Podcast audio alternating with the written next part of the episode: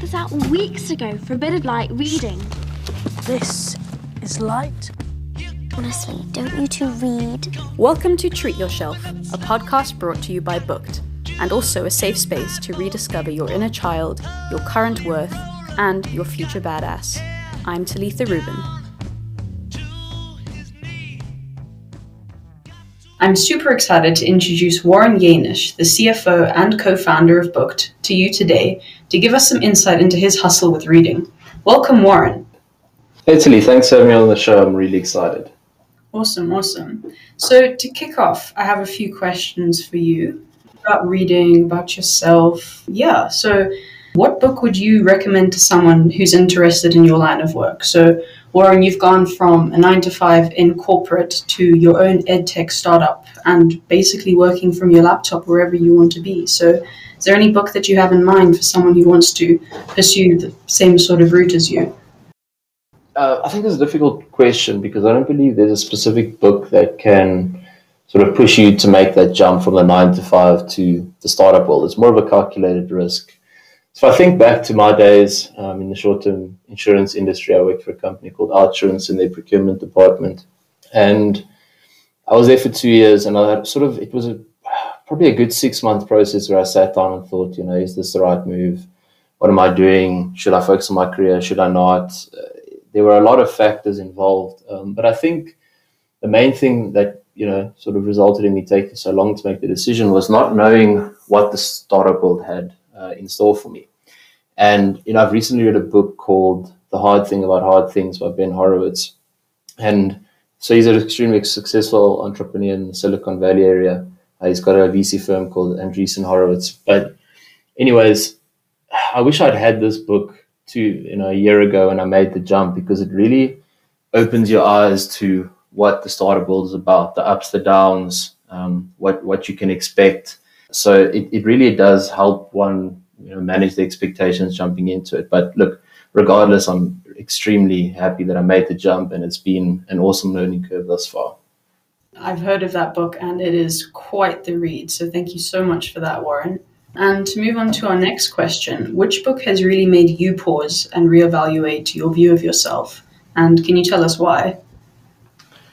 Yeah, actually, perfect timing. Um, I just finished a book called How Will You Measure Your Life by Clayton Christensen. Um, on a side note, I'm really into philosophical books, and uh, he's had a really interesting and you know, challenging life, in my opinion. And through this, he learned that purpose was what created direction and fulfillment in his life. And if I relate to it, sort of being in a startup environment, times are tough. You know, you doubt yourself, you wonder if things are going to work out or not, um, and you know, what are you doing with your life? But you know, during this time, I found that purpose was needed more than ever. And you know, the hard thing about hard things has been a catalyst for me to begin that journey. So, sort of taught me to slow down, you know, reevaluate myself and move forward with purpose. So, it's actually a cool quote from the book that I'd like to read and it's actually by Steve Jobs, and it goes along the lines of the only way to be truly satisfied is to do what you believe is great work.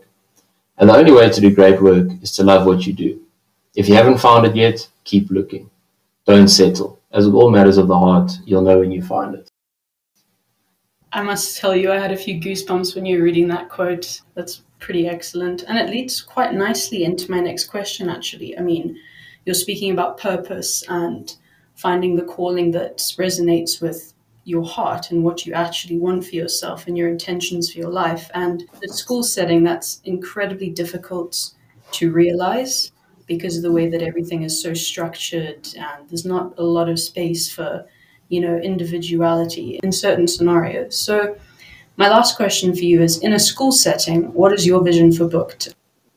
Yeah, I think is a good point. I mean, you sort of put into a mold a lot of the time in schools. And something like book can really know, allow people to dive into their own world of reading and open that up again. And I think my vision is sort of if I, I wish I'd gotten into reading early in my life. Um, I only started reading properly after school. Uh, I might have been able to spell uh, had I read more. Um, my spelling is atrocious, but luckily through reading, it's it's gotten a lot better. But my thought was, you know, I wasn't the biggest reader in school, and I was thinking, how could I get someone like Warren back then to read more? So we thought if you can sort of offer a tangible benefit, i.e., certification, um, whilst making it fun through our book clubs and you know reading tracking and those kind of things. I really believe we can ignite that intrinsic motivation in school kids to read more. So essentially, trying to instill a culture of reading, and what better place to start than in schools? Plant the seed here and try and build a lifelong habit. So that's essentially uh, my dream for for hmm. working with schools with Bookt. Well, I can't get much better an answer than that, to be honest. Um, thank you so much, Warren. And just just before we we clock out with this one, I wanted to say um, you say that your spelling is bad, and that just makes me laugh because I think back to because you know Warren and I go way back when yeah. were, when I was five and you were seven, and you set up your own uh, dog food selling business outside your dad's clinic. Yes. Wanted me to do advertising because you said, Tilly, look, I can't spell. And you showed me this poster that you made. And I think I just burst out laughing. So, from a young age, yeah, I've been there yeah. to help with the spelling, and you've been there with the bright ideas. So, yeah, I know. Grammarly wasn't around back then. So, yeah. yeah Grammarly.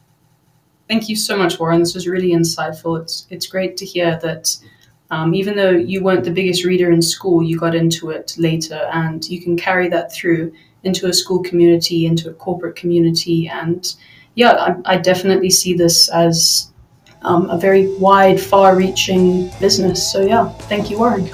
No, cool. Thanks, Tilly. Um, and good luck with the podcast. I wish you all the best. It's a really awesome initiative, and uh, chat to you soon.